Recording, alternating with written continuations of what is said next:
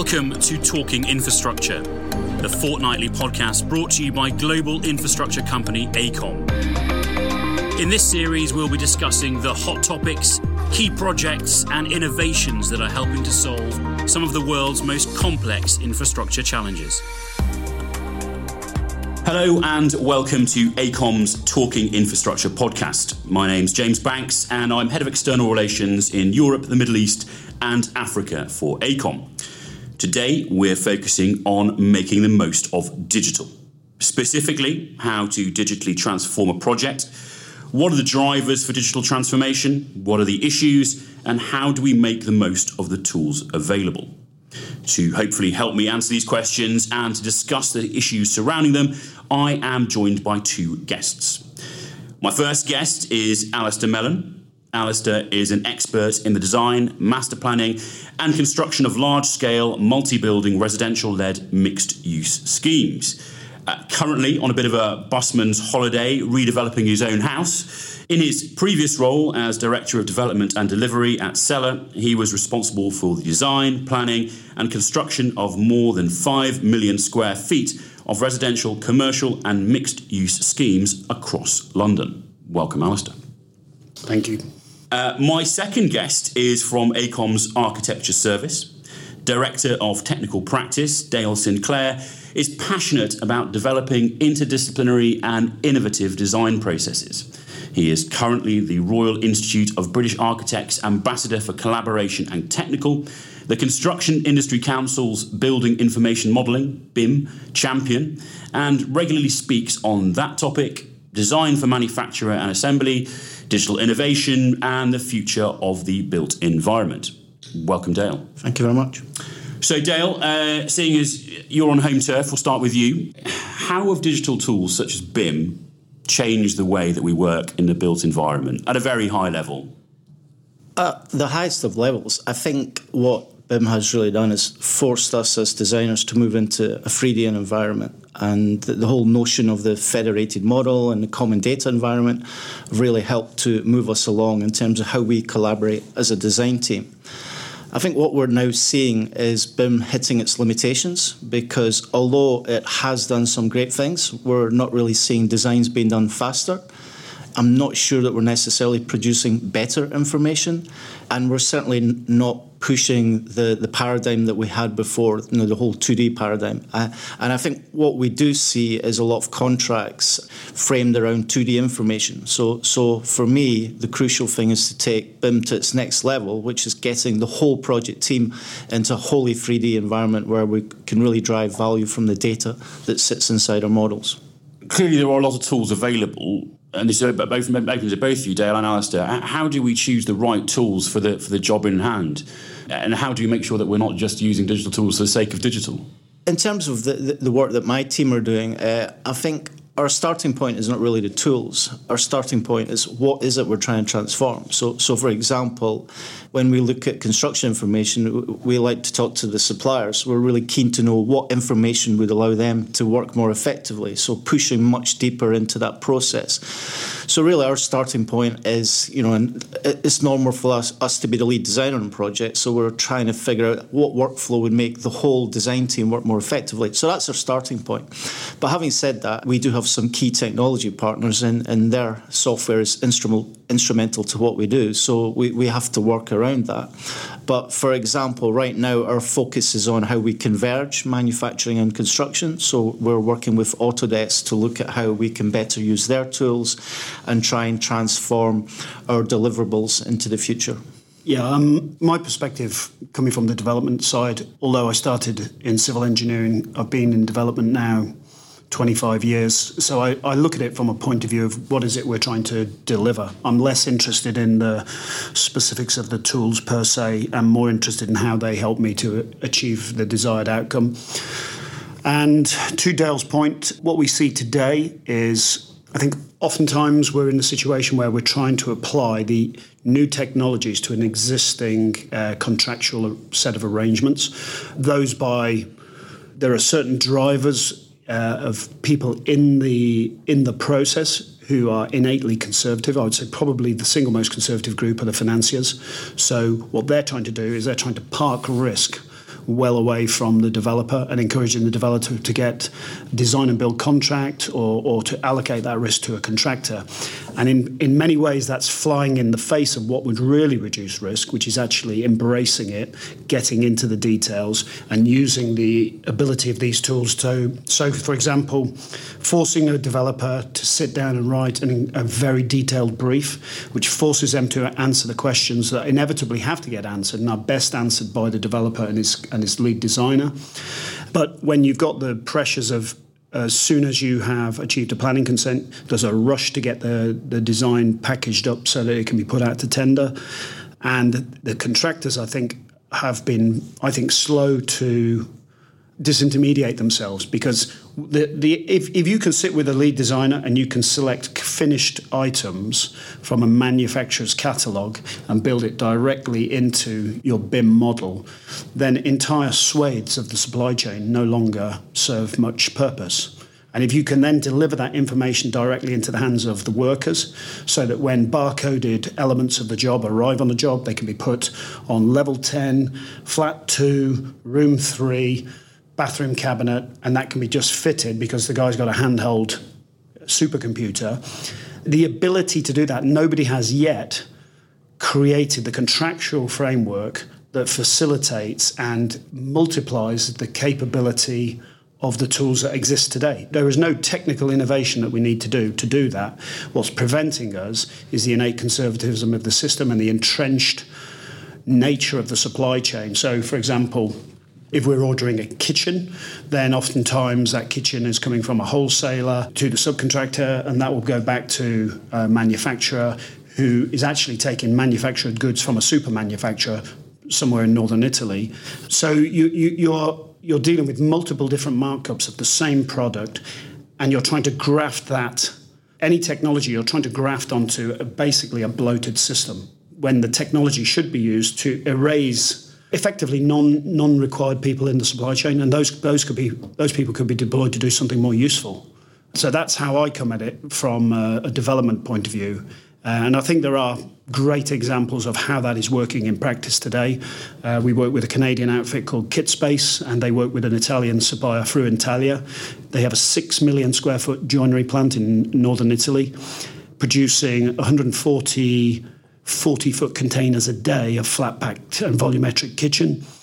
Can be turned out of the factory in a matter of two to three weeks from sign off of a drawing using a BIM model. And to, to Dale's point again, you use the example of AutoCAD. I think they use a Dassault system. And having a BIM that can, a BIM model that can interface directly with a manufacturing software package, that, that gets you huge economies. Um, we're, we're seeing on, on jobs that we have bid where we've had five conventional kitchen contractors bid the job, that these, these characters have come in and bid 60% less than the low bidder. Mm. Uh, and they're able to deliver to a quality. And because they are, we're going right back to the root of where this material is being produced the economies that we're able to generate. And I think if we could, we need as an as an industry to get much much closer to the root and to the uh, original equipment manufacturers if we're to exploit the, the potential of these tools.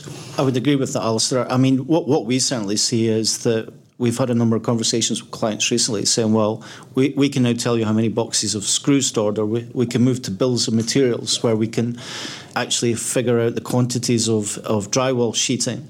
Yet no one seems to want that information. So I, I would definitely agree that for us, the biggest blocker to innovation is procurement and how we can better connect us as designers to the supply chain.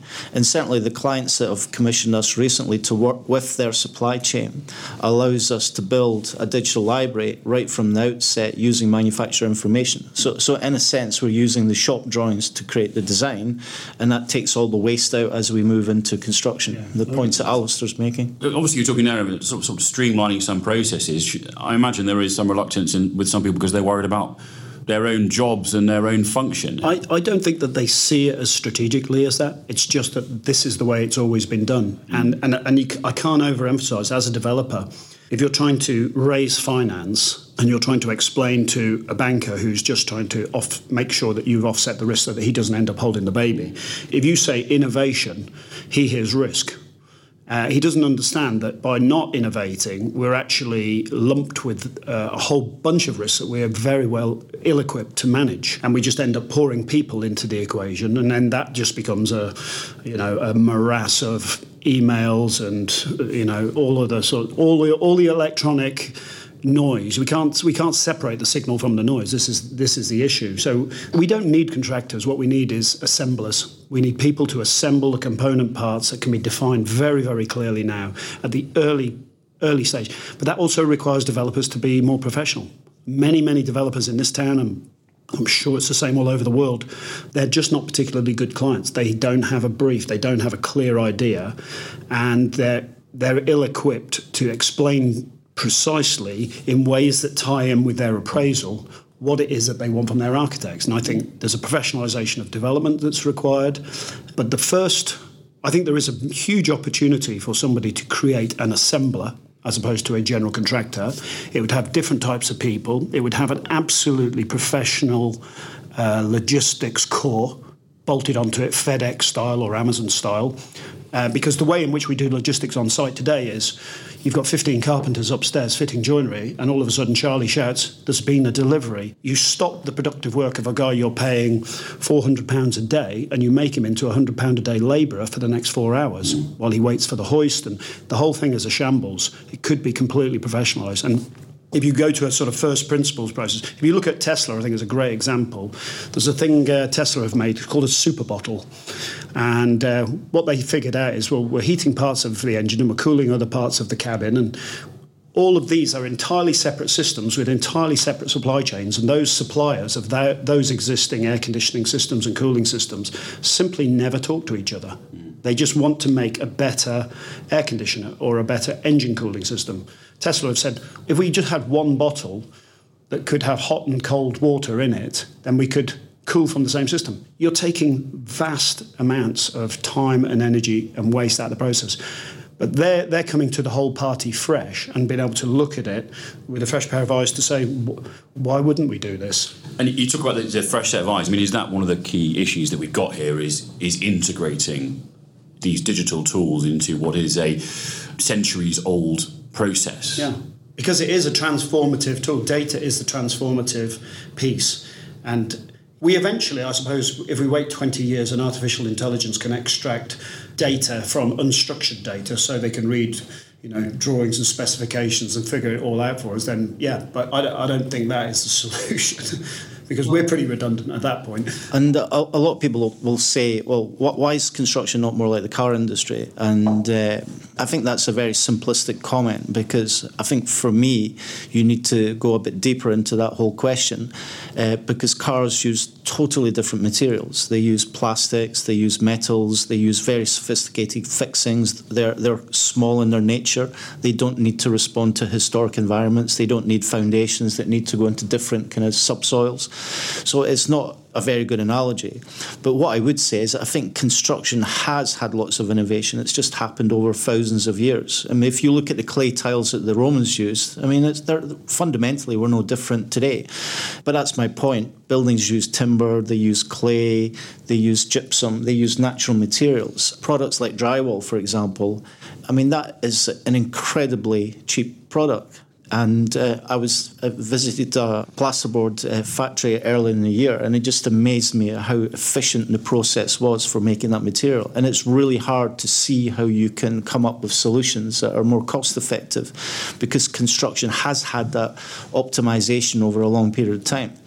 But obviously, we are doing uh, modular AECOM. We've been doing fabrication drawings, really looking at the process of how we can work more efficiently with the architects. But certainly, uh, what, what I see is, is a gap just now because we want to make larger products. So we're working with a number of our clients just now, like Heathrow, trying to figure out how, how can they build their buildings much more effectively.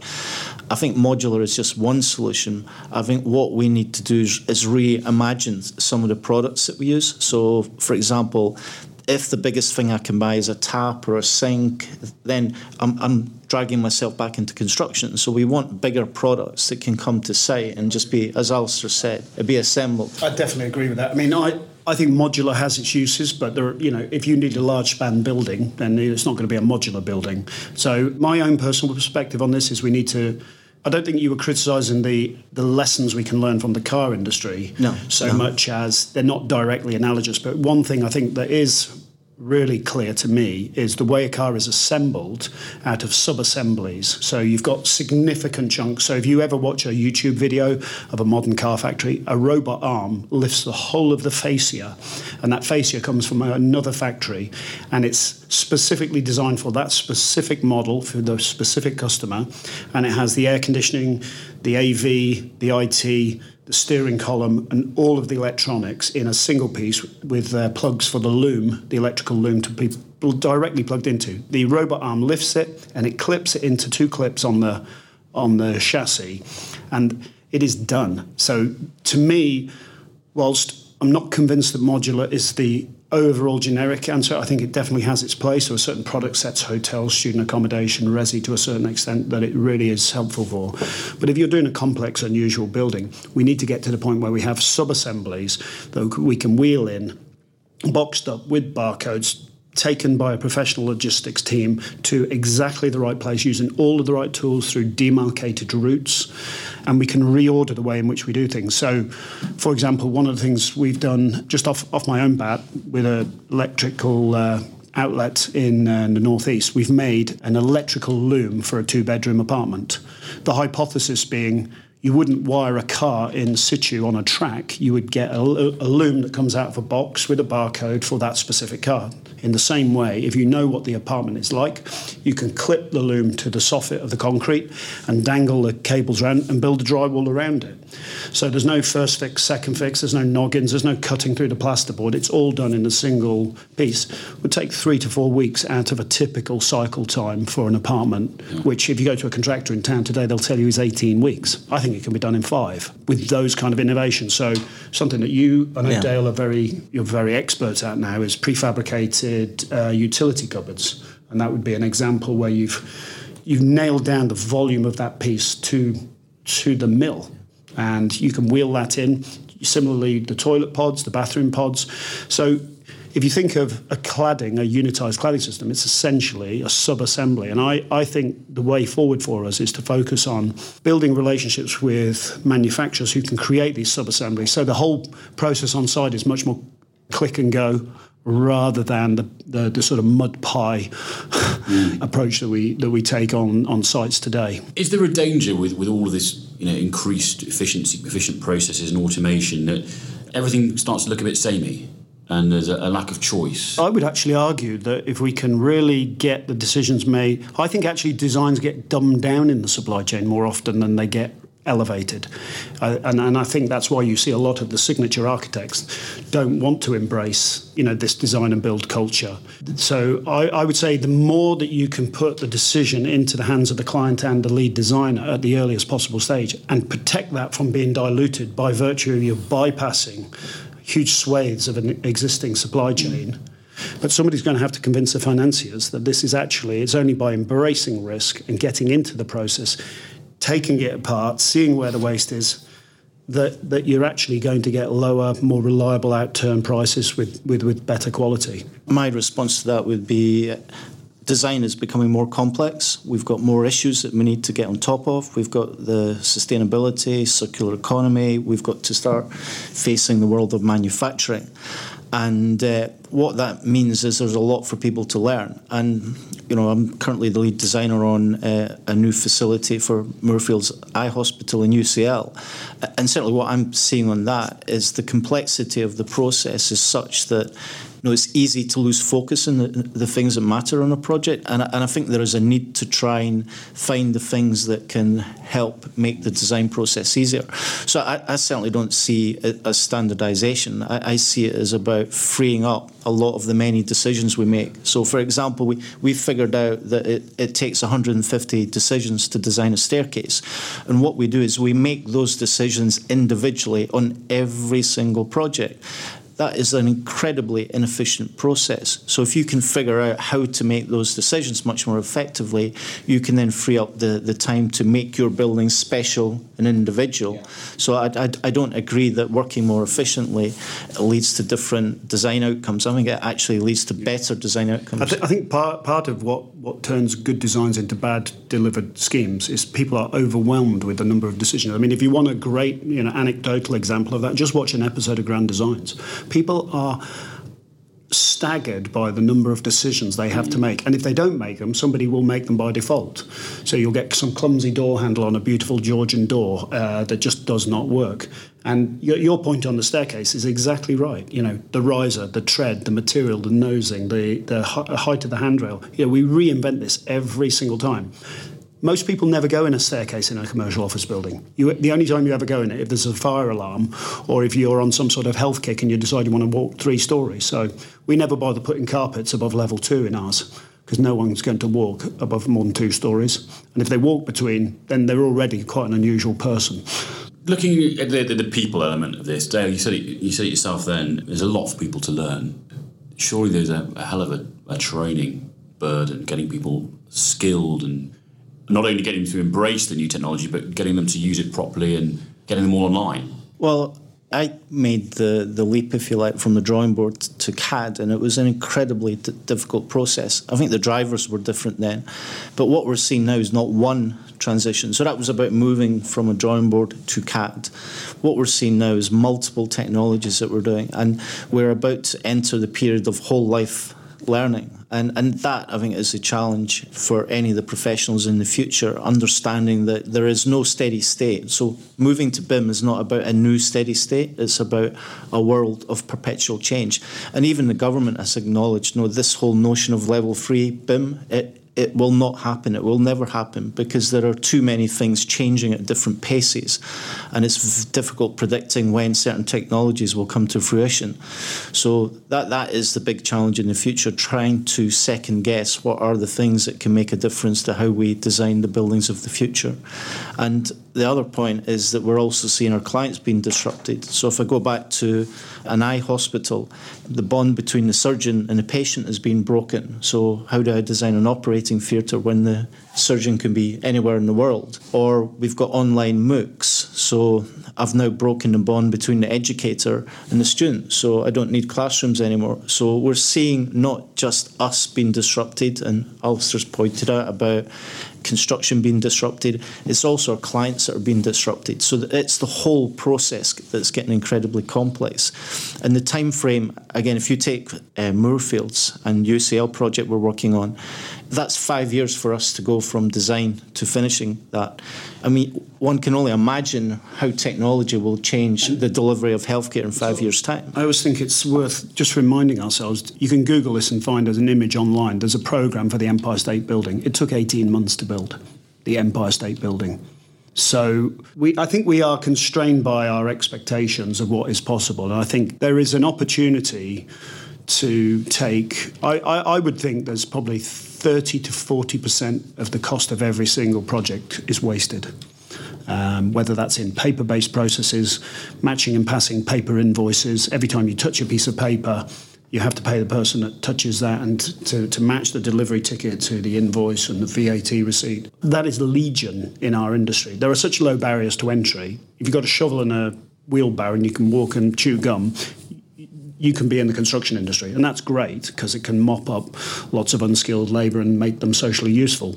At the same time, the top 10 general contractors in Europe probably have less than 5% market share. So they've never been able to deploy enterprise resource planning systems like Volkswagen and GM and all, all of the Fortune 500 companies. So we've never been able to get at the data. The data's buried in unstructured formats, i.e., script or drawings, which now, of course, we can start to get at. But it should be possible today, with a clear brief from a client, to do a complete inventory of every single component that is required. And if you have a relationship with a manufacturer, and I know this from the last year of putting my own house together, I bought every nut, bolt, screw, washer, kitchen, sink, tap. I know the prime cost of labour. I know the CIS system better than I really ought to. I shouldn't even really ever have to deal with that in a sense. But when you realise the component cost that you can actually get, and then you see the prices you're paying as a as a developer, it's absolutely astonishing. So we pay, we think nothing of paying a thousand pounds for a door set, and yet you can do, you can get it for a hundred. Uh, on your uh, you know, experience of last year, what are the what are the lessons, the digital lessons that you've learned? the highs and lows. Yeah, that's a great question. All highs, I imagine. Before we got going, we talked about people before process, before technology, and I think it's said in software that one good software writer is worth a hundred journeymen, and I can't overemphasize the the importance of having two or three really great people on any project. I mean, I think I think that we we we don't fully understand how valuable a really motivated driven individual can be and, and make a dis, a, an enormous difference to a project. We probably don't pay those people enough. We don't we don't know how to differentiate them. So I think the people thing is is is huge. I mean, I've had the benefit of having two or three absolutely marvelous people work with me for the last year. Uh, that I think you could easily. I, I know from my experience of building larger buildings that there are always these towering characters, you know, on a big skyscraper scheme, who everybody you know, you can't imagine how we would have got the building built without them. I think the people thing is is, is enormous. W- one of the interesting things is how we've just a simple technology, YouTube. We've taught ourselves people who barely speak a word of English that we can't communicate with, we can show them YouTube videos with subtitles in virtually every language. So, large format tilings bought from uh, Granitifiandre, three meters by one and a half meters and six mil thick.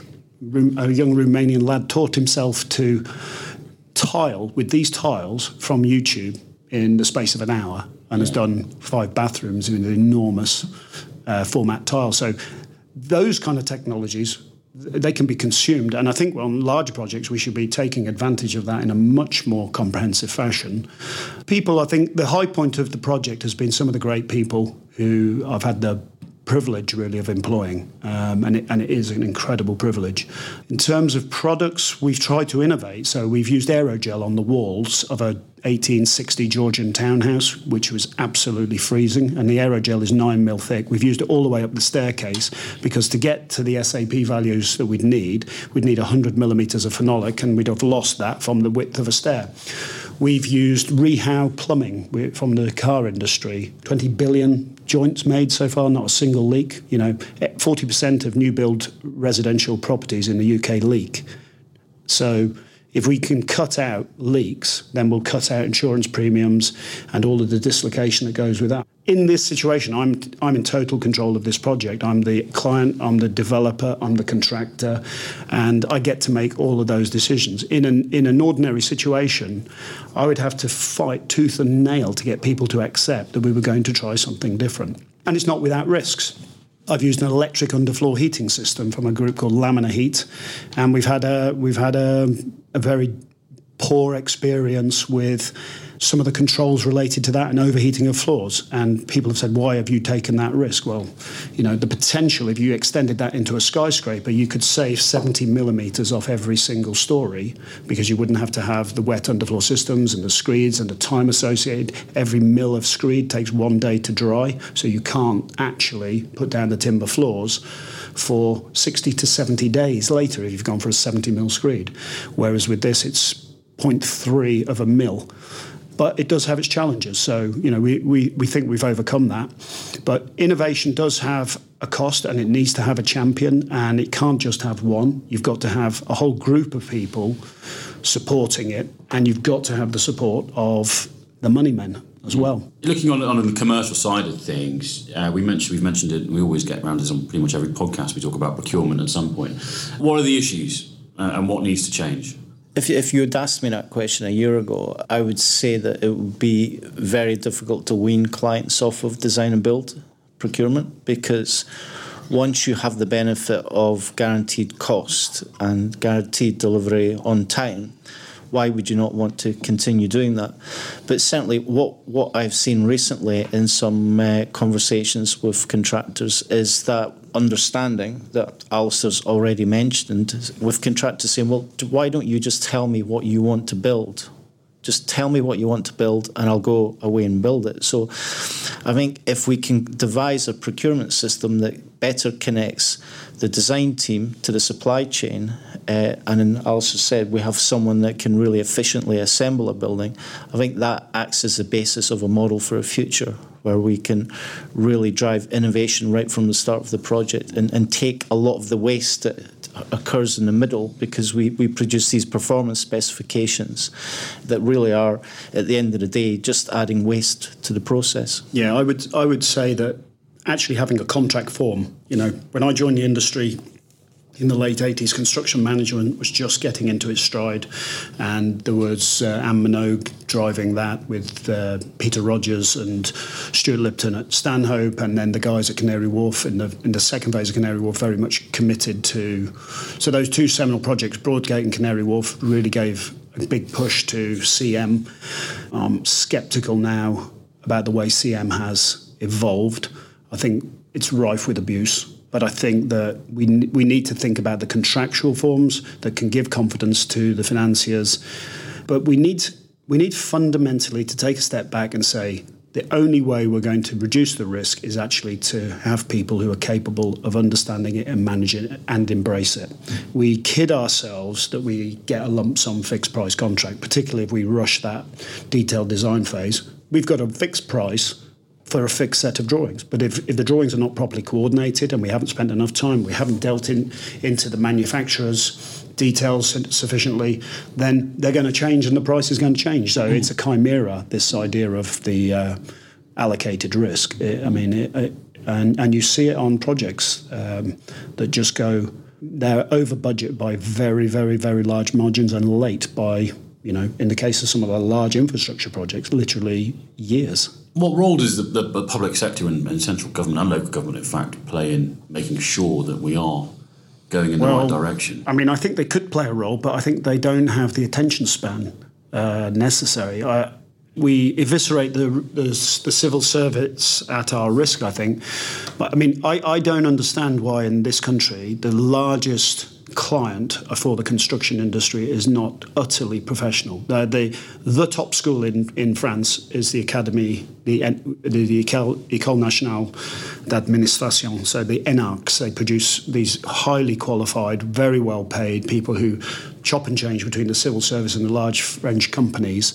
Uh, but the second most prestigious school in France is the École Nationale de Pont et Chaussées, so the National School of Roads and Bridges. It's a Napoleonic thing that they say when we build, we want to have people clearly client side, not consultants, not, not, not project managers, but utterly affiliated to the client side, and they produce hundreds of highly qualified people year in, year out, and and they do permeate through into the uh, the wider industry. But the French deliver railways to Strasbourg a fraction of the price that we're proposing to, to deliver HS2. I, would like to see a professionalisation, in summary, of, of the client side of the UK uh, government. But coming back to the innovation point, I mean, certainly what we've seen is that clients that are able to make uh, decisions on their own can be more receptive to some of our innovation uh, around what we do. What we tend to find is that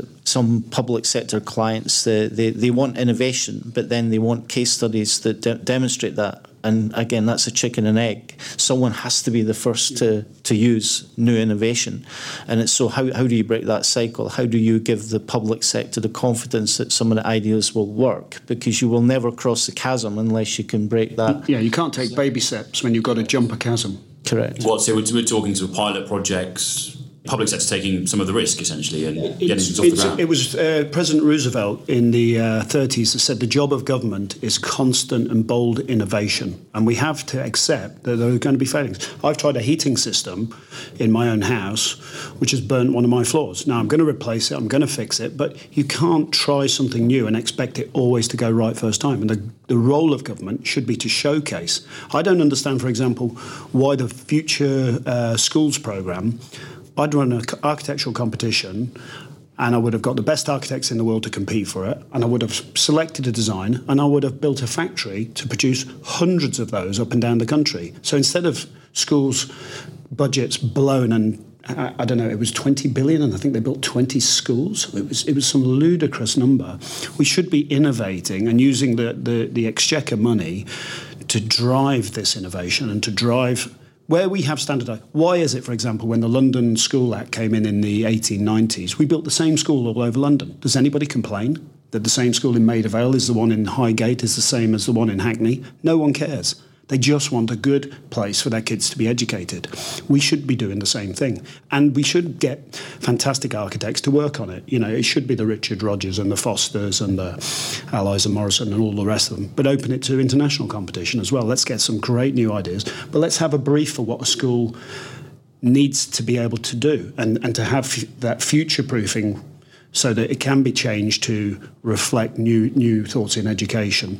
So I, I think that the government I mean, obviously, the government is consumed with Brexit. We can't do anything else. We can't do anything at all, it seems to me. So I, I don't see, I'm not optimistic that this is going to be taken up as, as a manifesto pledge. But, but having said that, there, there are a number of routes to getting funding from government for innovation. So, and, and I think that probably has been working well. So, so I, I guess the point is how do you quicker go from these proof of concept kind of ideas and then provide some kind of portal for for the no, let's say the, the bigger public sector client environment to give them the, the new tools that can someone is rubber stamped that these are good to go. Uh, what does the future hold?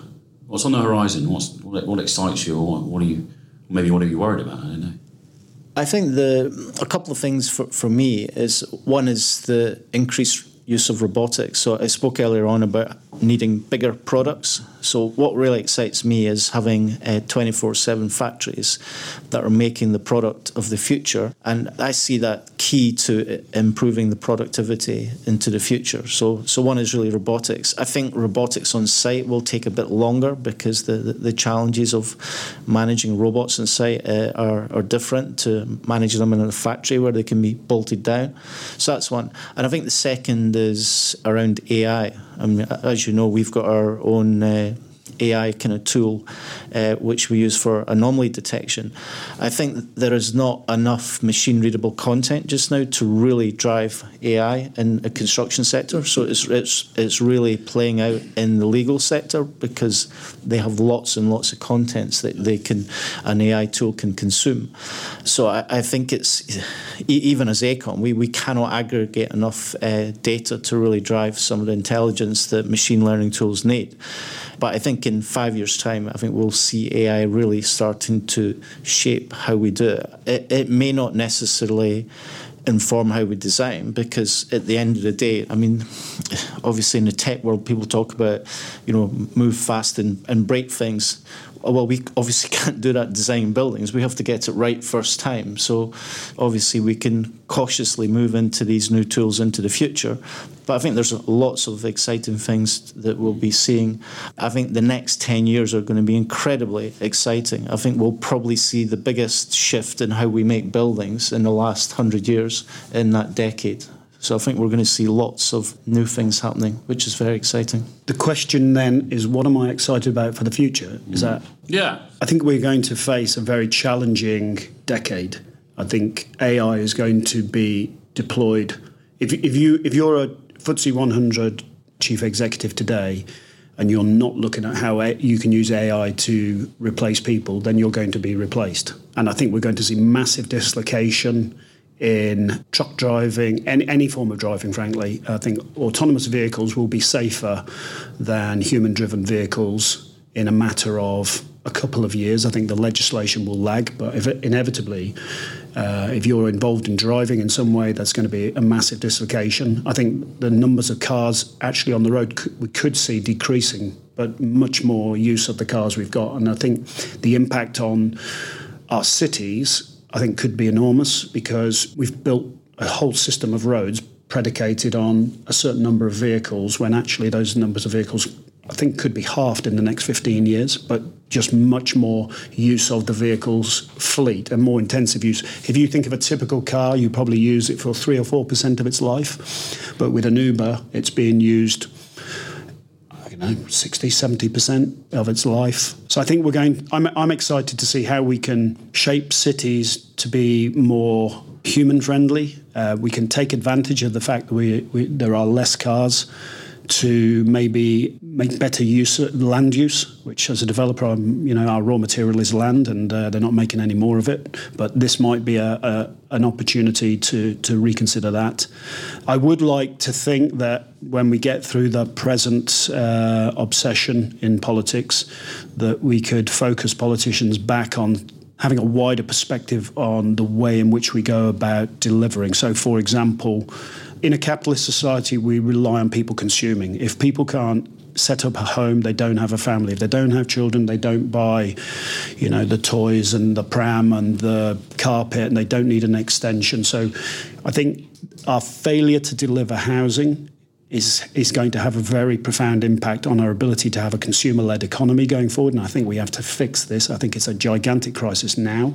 I know for a fact there are people who are living 30 to 60 to a house in Colindale uh, who work on our sites. And, and people, I think we're insulated from these folks. They, they come and go, they hotbed, and I think it's a disaster for the country.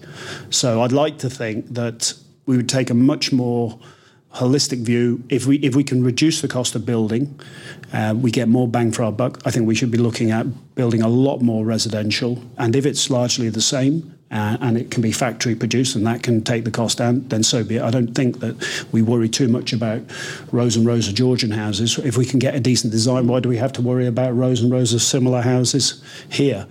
And I think also the building industry can accommodate an awful lot of people who could be displaced from other industries because the barriers to entry are relatively low. We could take much more advantage of, you know, the, the examples like YouTube that I've given to to you know, we should be looking at recasting the way we train people. Does it really take three years to train someone? If you, you can sit there and watch the world's greatest tiler mm. on YouTube. Yeah.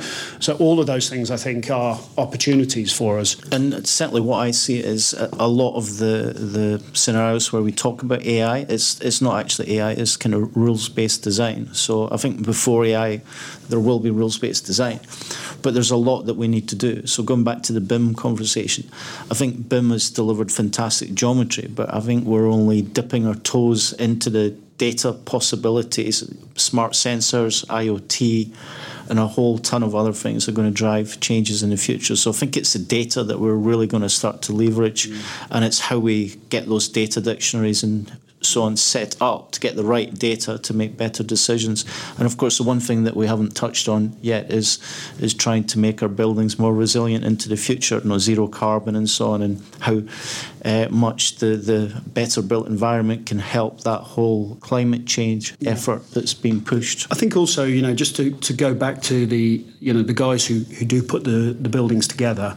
Oftentimes, you've got folks on site who want to get on, but they, they and, and you've got materials that need to be fitted and people that can fit them, but the two are not brought together because of you know a certain uh, casualisation of labour force. Um, but with a mobile phone, with an app that can say, right, there's an opportunity to put a bathroom cabinet in now, and as soon as you've put that in, if you're a three star worker, you'll get paid a, two weeks later. If you're a four star worker, you get paid a week later. If you're a five star worker, you get paid immediately and you get a premium. And that will encourage people and put an economic incentive to upskill themselves, uh, to become a trusted worker, a bit like an Uber rating. I think those type of apps, I'm working again with the Canadian outfit Kidspace. They've got that working now on 18 projects in Vancouver hundreds and hundreds of kitchens being installed with a reduction of about 50% in supervision because nobody ever put a bathroom cabinet in better by having someone stand on their shoulder and saying you don't want to do it like that. So i think having having these mobile apps we, we we're only scratching the surface of what they can deliver and i think that they are a plug-in to the whole piece where the client sits there with the lead designer defining the brief I think much more time spent up front would save an enormous amount of wastage.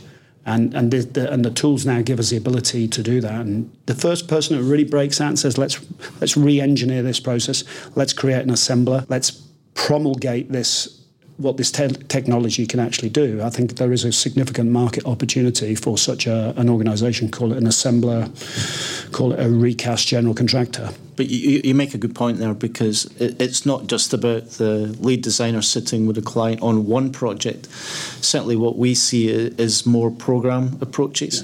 Because yeah. well, this I, is where go- yeah. government has a role. Yeah. Correct, and certainly, I, I, think anyone involved in the built environment industry, whether it's an architect, an engineer, or a contractor, we're all hardwired to think about the single project. We all focus on one project, we finish it, we move on, we recover, we move on, we move on to the next one. Sometimes we don't uh, recover. And I, I, think certainly what we see is trying to move to program thinking is really, really tough. It's really tough to get that single project DNA yeah. out of people's kind of uh, system and certainly that that's something that I would see is is going to really drive change into the future. If we can break that bond with some of our clients to think more about programs and how we can work more efficiently across five projects not one I think that will start to really drive change. Yeah to me that is undoubtedly the sphere of government. We keep coming back to it. But government should be uh, promoting this idea. And we've got hundreds of different uh, societal needs, where it would be housing, hospitals, uh, Sure Start, bridges, roads. You know, there's so much potential for repetition and for learning, and then. You know, if you if you actually think about uh, the iPhone and think about the technologies involved with it, virtually all of those technologies that go into an iPhone were promoted and developed by government spending in the US whether it's the silicon chip for the space system or DARPA doing uh, the gyroscopes and the accelerometer, uh, the touch screen, all of these things came from government spend. Apple, famously, um, Steve Jobs complained to Bill Gates that uh, he'd stolen his operating system. He said, Yeah, but you stole it from Xerox. And Xerox got money from DARPA for the Defence Research Group in, in America. So I think there is a role for government in promoting things that will have massive paybacks, multiples, multiple times of what they actually invest. But it's going to need some smart, smart folks in government. Yeah. Conscious of time, but before we, we, we start to, to wrap things up, I'd like to ask you both the same question. What do you hope that your own personal digital legacy will be?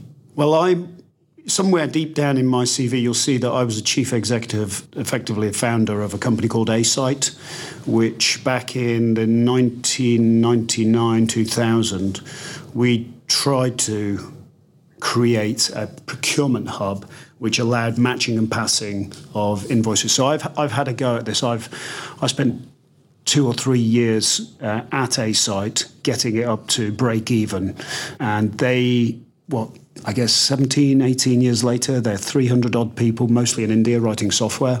And they, I think, making a profit now of just in excess of a million pounds. They're turning over about five. And we thought this was going to be enormous. We thought the market opportunity was enormous. Um, I'd like to think that if I was to get involved in pushing the efficiency of the industry forward with the ubiquity now of the tools, you know, primarily the mobile phone and 5G I'd like to think that I would have a legacy that I'd made some sort of industry level change, but it's probably just hubris. Dale? Well, there, there's a, a great section in the book, the, the Future of the Professions by Richard and Daniel Susskind, where, where they really talk about how our generation got the tough gig in moving from an analog world, and I mean that in the kind of broadest sense, into a digital world. So, I guess I, I, would just love to be known as one of the kind of people that helped to make that transition into a wholly digital world. And and again, they, they say in the book that once we get there, it will get easier. So, making life easier for future generations, allowing them to then tackle the, the problems that they will have probably around things like climate change. We'll, I think that would be fantastic to we'll be known know for we that. failed if you become a czar. Yeah. right, on that note, I think we're going to end things. Dale, Alastair, thank you very much for, for joining me today. If you enjoyed this podcast, then please subscribe, leave a review, uh, and of course, tell your friends. Uh, I'll be back in a couple of weeks with the next episode of Talking Infrastructure. Until then, take care and goodbye.